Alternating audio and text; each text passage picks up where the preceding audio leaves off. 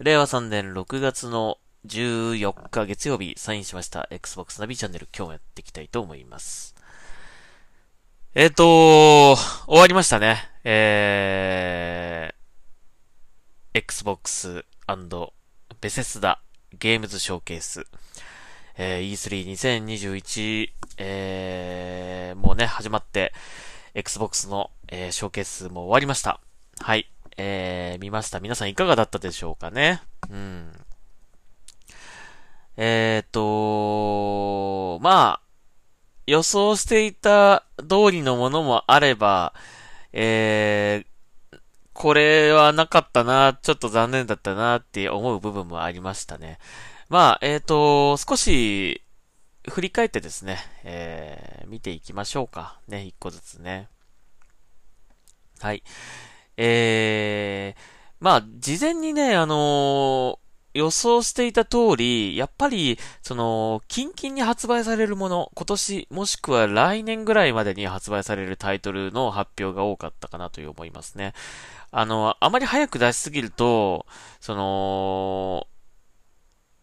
まあ、好印象で終わればいいんですけどね。逆にちょっとこう、ユーザーの満足をこう満たせないものを見せられたりすると、結構ね、叩かれちゃったりとかしてダメージが大きいと思うので、あんまりこう、フライング気味にこう、ワールドプレミアっていう感じのものは出さずにですね、割とちゃんとすでに発表されているものの、まあ、ちゃんとゲームプレイ、インゲームの映像だったりっていうものがやっぱ中心だったような感じしましたね。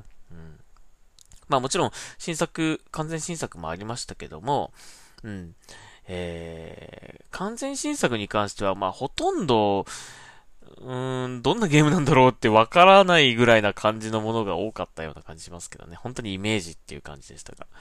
はい。まあ頭から行きましょうか。はい。まずストーカーですね。まあ今回ベセスダと Xbox がこう一つのね、ショーケースで発表するということもあり、これ時間足りんのかなって本当に思ってたんだけど、やっぱりこう全然ね、こう一個一個の作品をこう細かくこう話をするってことはほとんどありませんでしたね。もうどんどんトレーラーだったりとかゲームプレイ映像を流したという感じだった感じですね。はい。その中でまあちょっと、気になっていた、タイトルについてちょっと話しますが、まずこのストーカーですね。ストーカー2。発売日が決定されました。2022年の、4月28日だそうです。まあ日本での発売日はちょっとわかんないけども、海外ではこの通りだそうです。うん、はい。まあ、前作とかちょっと僕やったことなかったけど、昨日ツイッチ配信で一緒に、話をしながら、この E3 の配信を見ていたね、青島さんが言うにはね、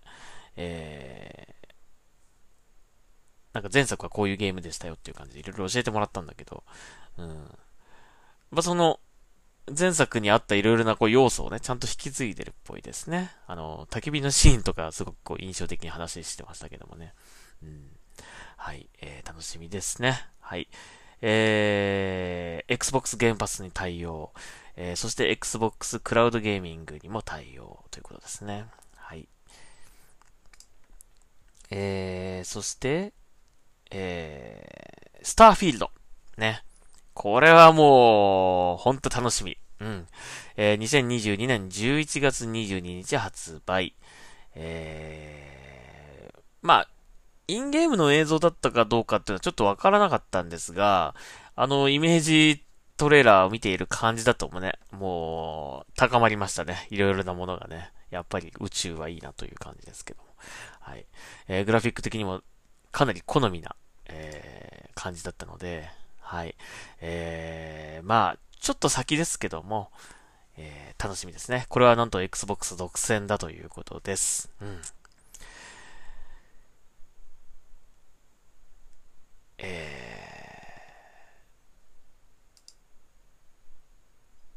いや、やっぱりベセスダってすげえんだな。なんかこう、すごいゲーム作るね、ほんとね。はい。これ情報載ってたかな、特にないか、それぐらいか。うん。スカイリムとフォールアウト4のクリエイターが参加している、新しいフランチャイズということですね。いや、もうこれはもう絶対面白いでしょう、間違いなくね。うん、これを、目指して Xbox を買ってもいいと言ってもいいタイトルだと思いますね、これね。うん、はい、次。竜が如く7までのシリーズがすべて Xbox Game Pass でプレイ可能になりました。ということで、もうちょっと早く言ってよって感じだったけどね、これね。配信でも言っちゃったけど。まあ、竜が如く7は買いましたけどもね。うん。竜が如く全部、Game Pass でプレイ可能になるそうです。うん。嬉しいね。はい。で、まあ、後でちょっとこれ総括の時に言いますけども、ね、この Xbox Game Pass のことばっかり皆さんこうね、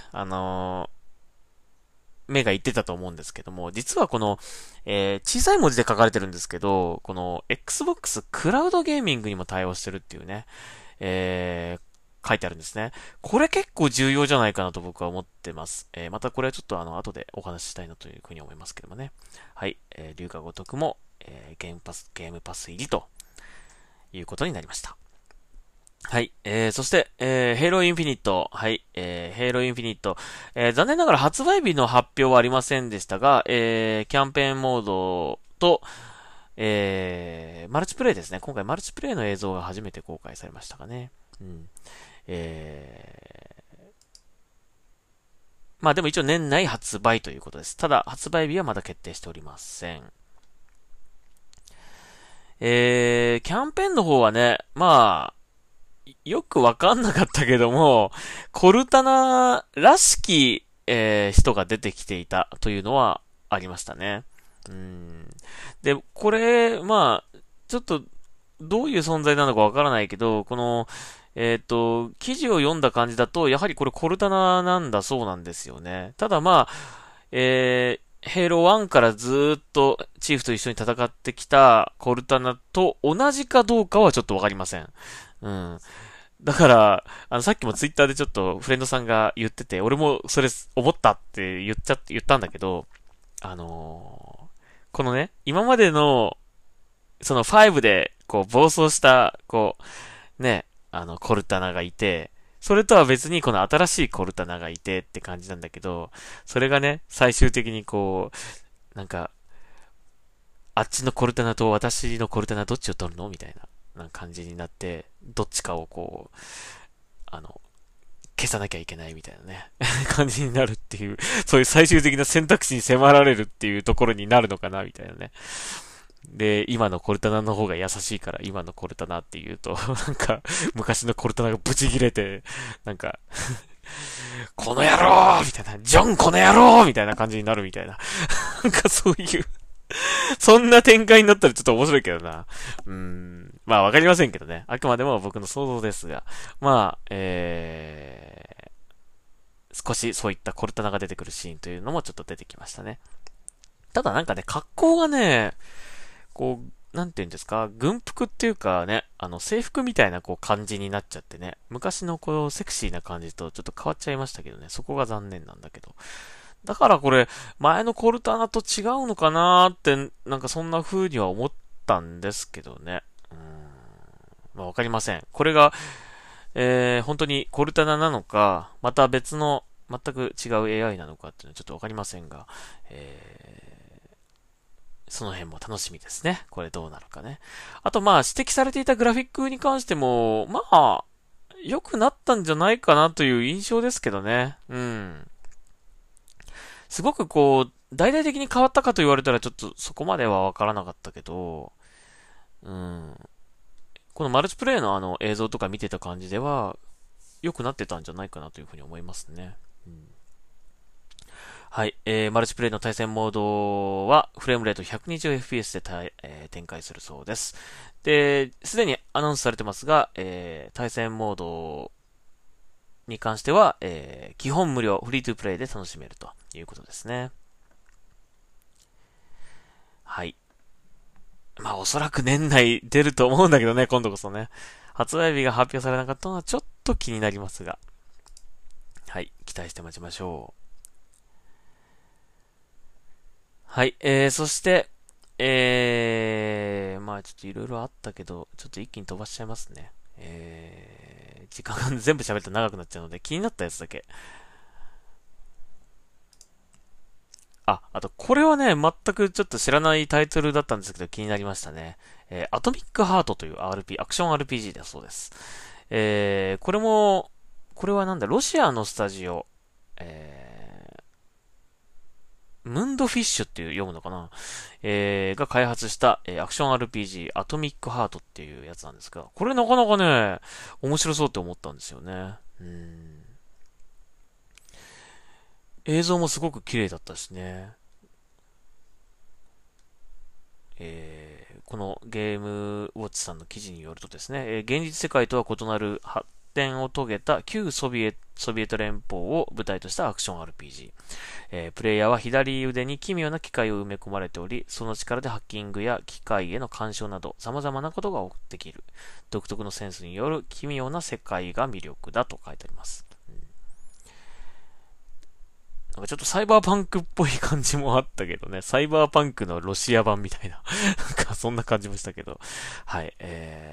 なかなかこの出てくる人物とか、なんかロボットみたいなのとかもすごくこう、特徴的でしたね。はい。これも Xbox Game Pass 対応、だそうです。これはちょっとリリース日は未定だそうですね。はい。そしていよいよ発売日が決まりました。マイクロソフトフライトシミュレーターですね。コンソール版がいよいよ出ます。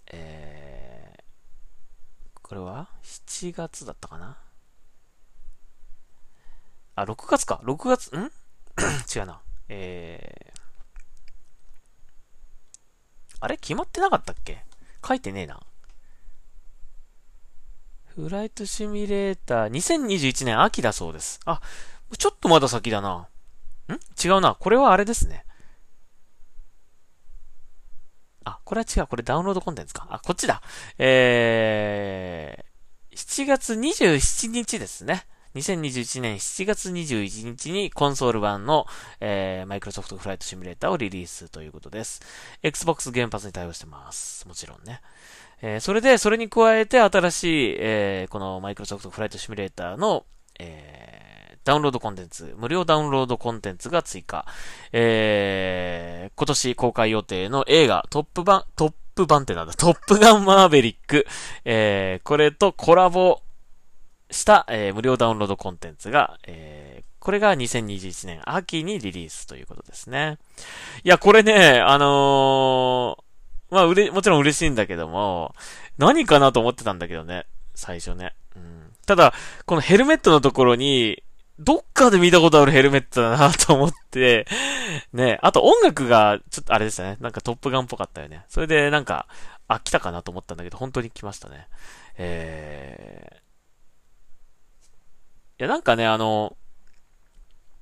これね、すごいこう、綺麗な景色で飛べるじゃないですか。で、これ、だから、ブルーインパルスみたいなことできたら面白いなと思ってたんですよね。こう、煙をブワーっと吐いてこうね、飛んで、好きな形を作るとかね。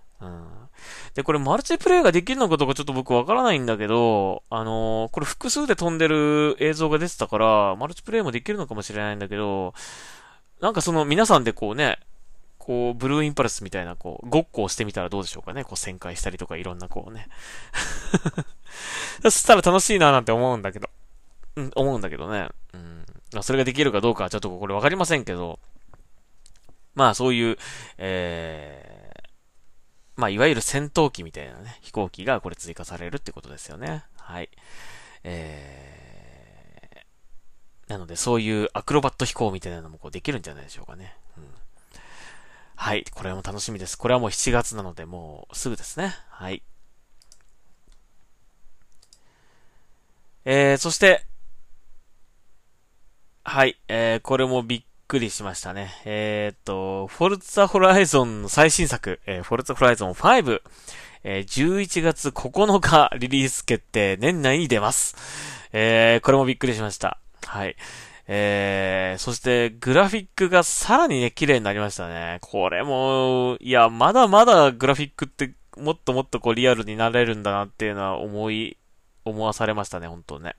メキシコのこう、カラッとした、こう、暑さとか、ね、その、砂っぽい感じ、砂ぼこりっぽい感じとか、なんかすごくよくできてた。これ岩のね、ゴツゴツした感じとかね。本当に多分これ、引きで見たら、本当に実写か、ゲーム画面かわからないぐらい、本当に美しくなってるなという感じしましたね。はい。しかもこれが、年内に出るっていうのはすごいね。うん。はい。今回は舞台がメキシコだそうです。いや、もうこれは間違いなく買うでしょうね。はい。これももちろん Xbox Game Pass に対応ということです。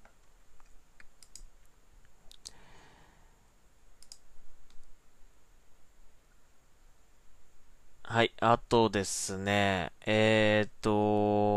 れは、配信の中ではちょっと気づけなかったんだけども、開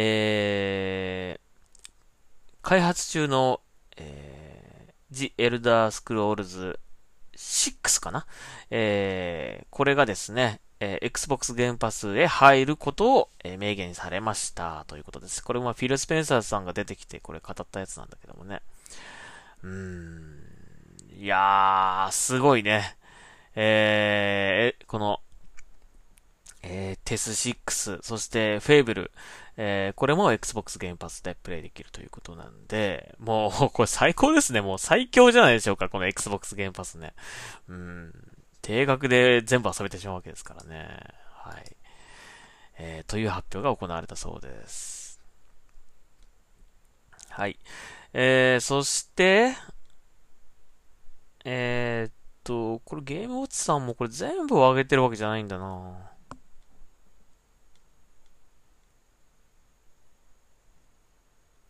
もっといろいろあったんだけどね。ちょっとここには載ってないんですけども、僕的に一番、来たーと思ったのは、ネズミのゲーム。ネズミのゲームってなんだっていう。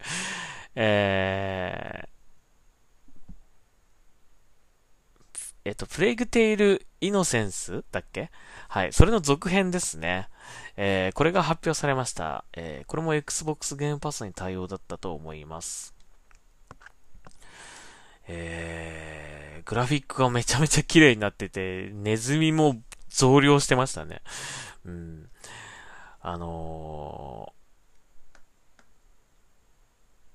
まあ、あれからね、兄弟がどうなっていくのかっていうのはね、その続きが見れるってことなんでしょうか。でもいろいろなこう、ネズミを追い返す力とかね、もう手に入れてるからね、どうなるんだろうって思うんだけども、まあ、これが Xbox で遊べるということなので、はい。これが一番僕的には大きいニュースだったかなという感じしますね。はい。という感じでしたね。いや、ちょっとニュースがね、追い切れない。本当にね、たくさんの数が発表されたんで、なかなか全部ね、これファミ通さんとか見た方がいいのかな。ファミ通 .com のが、細かく上げてるかな。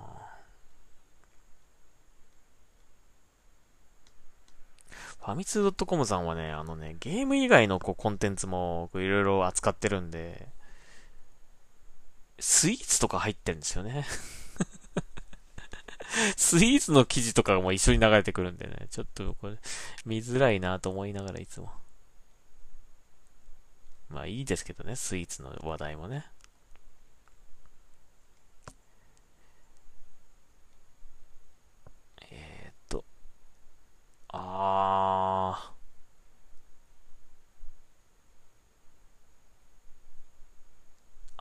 上げてますね。はい。プレイグテイル・イノセンスの続編、プレイグテイル・レクイエム、というタイトルになりそうです。2022年発売、Xbox Game Pass に対応してますということですね。はい、これはもう僕の好きなゲームなので、もう、去年選んだベストゲームだったかな、これな、どうだったかな、忘れちゃったけど、はい、だったので、もう間違いなくね、やると思います。はい。これは Xbox Game Pass 対応ってことは独占っていうことなのかな。一応2022年 Xbox シリーズ X、シリーズ S、そして PC での予定ということですね。うん。もしかしたら独占かもしれない。はい。ということでした。はい。あとまあ、アウターワールド2、が発表されたりですね。これも、2に関しては Xbox 独占、になるようですね。1はね、マルチプラットフォームでの発売でしたけども。まあ、この、オブシディアンもね、Xbox ゲームスタジオにこう、参入してる、このメーカーさんだけど、開発会社だけどもね。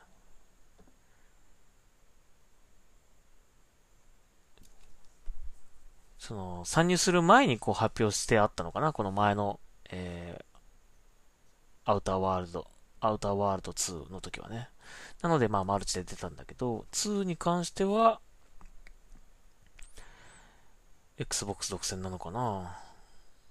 そこまでこれ書いてないけど、確かそうな気がするんですよね。まあ、とりあえず、ゲームパス対応は間違いないようですね。うん、はい。あとは、まあ、一応バトルフィールド2042が発表、ね、ちょっと映像で出たりとか、あと、ファークライ6が出たりとか、してましたね。あと、フォールアウトの、新しいダウンロードコンテンツですね、とかあったりとか。まあ、本当に盛りだくさんというか、本当駆け足でこう紹介していったって感じですね。あと一番最後に、レ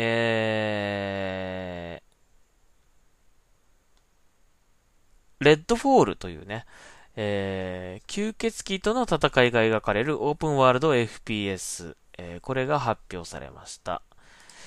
これは Xbox 独占ですね。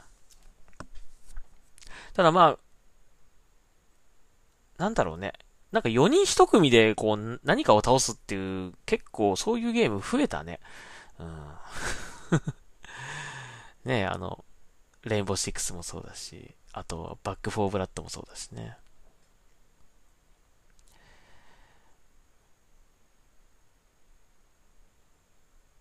まあ一応これがね、このゲームは一番最後に紹介されたという感じでしたね。まあ初公開ということでね。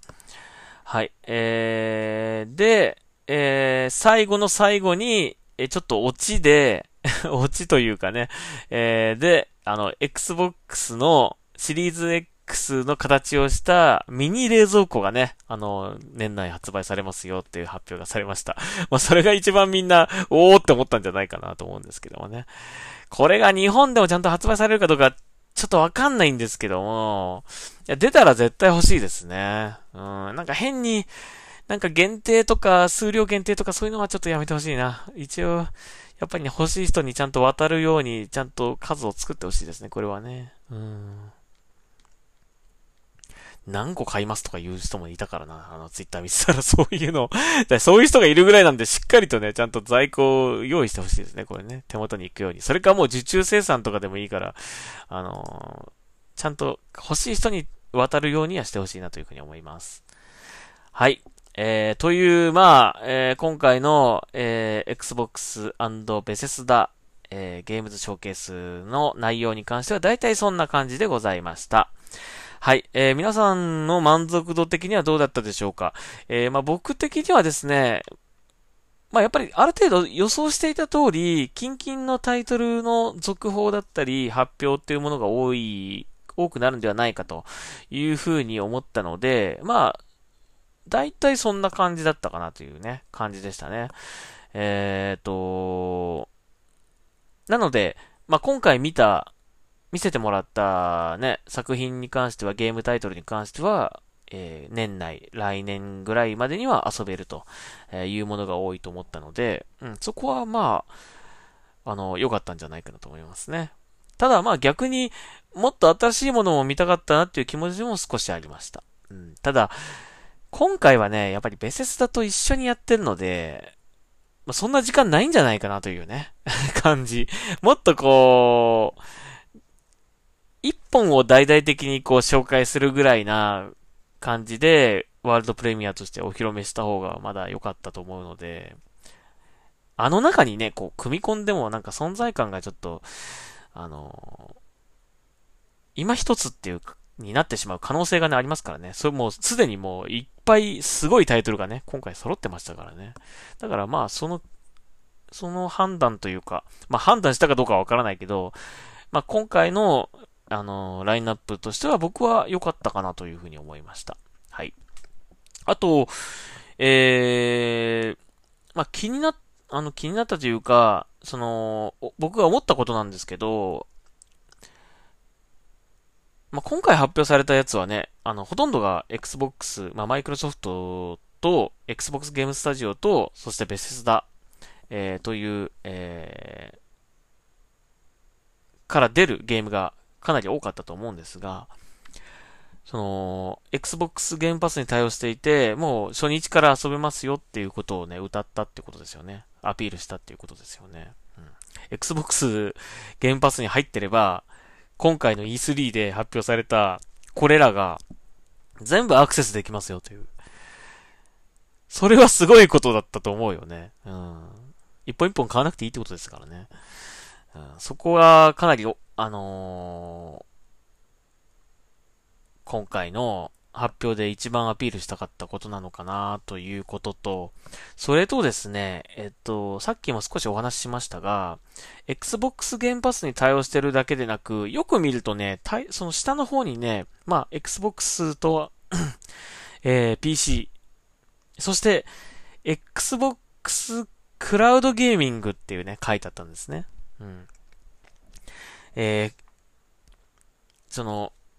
クラウドゲーミングにも対応してますよっていうのが何気にこういっぱい入ってたんですよ。ほとんどのタイトルに入ってたと言ってもいいと思います。なので、まあ、家の中でね、こうプレイするだけでなく、外でも、プレイすることができるようになると。Xbox ゲームパスアルティメットに入ってればね、それらのクラウドゲーミングとしても、楽しめるようになるということですよね。それもね、あまりこう大々的に言ってなかったかもしれないけど、そこ僕はすごく思ったところでした。で、あとね、日本向けの発表というものがあまりなかったなという感じですね。まあ、日本向けというか日本の例えばゲームメーカーさんの新規タイトルとかね、そういう発表があまりなかったかなという印象はありましたが、ただ、このね、Xbox クラウドゲーミングに今回発表されたタイトルが対応しているものが多いので、まあ、さっき竜が如く7もそうです。あれもXbox クラウドゲーミングに対応してました。なので、まあ、今年ね、年内に日本でもクラウドゲーミング、X クラウドがね、対応するというね、発表がされてますので、それに合わせて、こうね、いろんなこう、クラウドゲーミングの対応タイトルが、こう、揃ってるわけじゃないですか。Halo もそうだし、とかね、Forza Horizon 5もそうだし、竜が如くもそうだし、っていうね。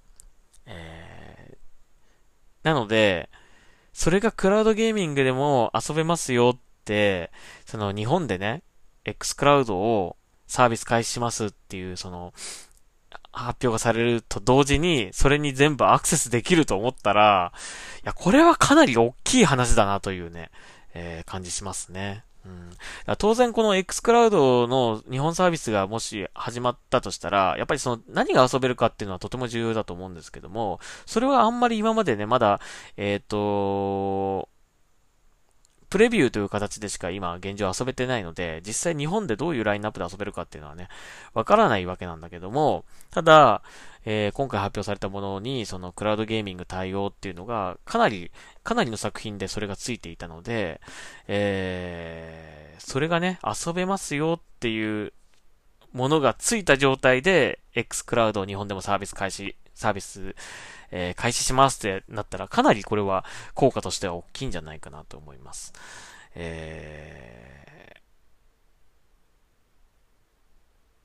なので、まあそれを狙ったか、日本に向けてね、それを狙ったかどうかってのはちょっとわからないんだけど、なんかフォルツァホライゾン5を年内に持ってきたあたり、なんかやっぱそこを意識してんのかなっていう感じはちょっと思いましたね。フォルツァホライゾンはね、日本でも割と人気のレーシングゲームなので、それがこのクラウドゲーミングで遊べますよっていうのは結構大きいんじゃないかなと思いますね。うん、で、まあ、スマホでね、こう遊んでみて、いや、これはもうちょっと大きい画面でもやりたいってなったらね、コンソールを買うとかね、できますからね。うん、はい。ということで、まあ、そんなことも狙ってるのかな、なんていうふうにも思いました。はい。だからまあ、11月だったと思うんですけどね、フォルツァがね。だからフォルツァとか、その辺が来るあたりに、日本でもサービス開始始まるのかな。そして iPhone、iOS への X クラウド、提供が開始となるのかな、という予感がしました。うん。はい。ということで、かなり今回は大忙しな、ラインナップだったと思うんですが、皆さんどうだったでしょうかね。なのであんまり一個一個のこうね、細かい説明がなかったのでね、あくまでも本当にさっきみたいにニュースサイトを見て、その、どういう、何に対応してるかっていうのをこう一個一個見るしかちょっと情報が得られなかったんだけど、まあ、数は多い、質も良いという感じは、今回の発表で分かったと思います。まあ、これで Xbox 買ってもいいかなと思う人がね、増えてきたらいいなと思いますね。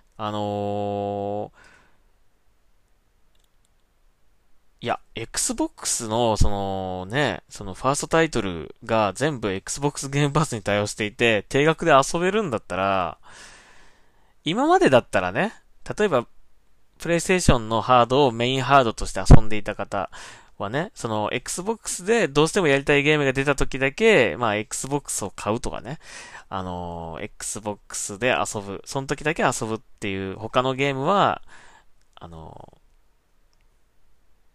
プレイステーションで遊ぶっていう方がね、日本は多かったと思うんですけど、これはもしかしたら逆になるかもしれないですよね。メインハードを Xbox にして、プレイステーションでしか出ないゲームをプレイステーションで遊ぶという感じになるかもしれない。わかりませんがね。まあ、プレイステーションはプレイステーションでね、プレイステーションでしか遊べない優れたゲームたくさんありますからね。だからそれは絶対プレイステーション持ってないと遊べないんだけど、まあ、両方でマルチで出るゲームとかはね、Xbox で買ってもいいわけじゃないですかね。だから、まあ、そういう考え方もできるかもしれないかなというね、感じですかね。はい。ということで、なかなか、見応えのある今回の、Xbox Bethesda Gamesショーケースでございました。まあ、やっぱりね、Bethesdaも Xbox ゲームスタジオのこうね、仲間入りしたんだなっていうのがとてもよく分かった感じでしたね。すごく今後が楽しみです。Bethesdaのゲームを遊ぶなら Xbox を買わなきゃというね、ふうに思ってくれる人が多分増えてくると思うので、はい。今後にも期待していたいと思います。はい。というわけで、長くなってしまいましたが、まあ大体こんなところですかね。E3 の感想としてはね、僕的に感じたことだったりとか。はい。ということでございました。ちょっと長めになってしまいましたが、はい。以上でございます。ぜひ皆さんの感想も教えていただければと思います。あとTwitch ね、Twitch 配信すいません。フレンドさんの声が、ちょっと聞き取りづらかったと思うんですが、やっぱりね、どうやったらパーティーチャットの声をこう載せることができるのか、まあ、もしくはパーティーチャットを使わずに、他の人とのこう会話をね、一緒に配信に載せるっていうやり方がなんかもしあればね、ちょっと知りたかったんですけど、すいません、間に合わずに、ちょっとバタバタしちゃいましたが、一応ツイッチに、上げました。アーカイブも残ってます。ただ、アーカイブの方ね、E3 のね、映像しか入ってないんですよ。音がね、入ってないっぽいんで、多分ダメなのかな？もしかしたら音はね。ライブでこう配信してるときはもしかしたら音出てたと思うんですけど、出てたかなと思うんですけどね。ちょっとわかりませんけど、チェックしてなかったので、もしかしたらアーカイブになっちゃうと、音が消えちゃうのかな。その辺、ちょっと僕も調べときますが。はい。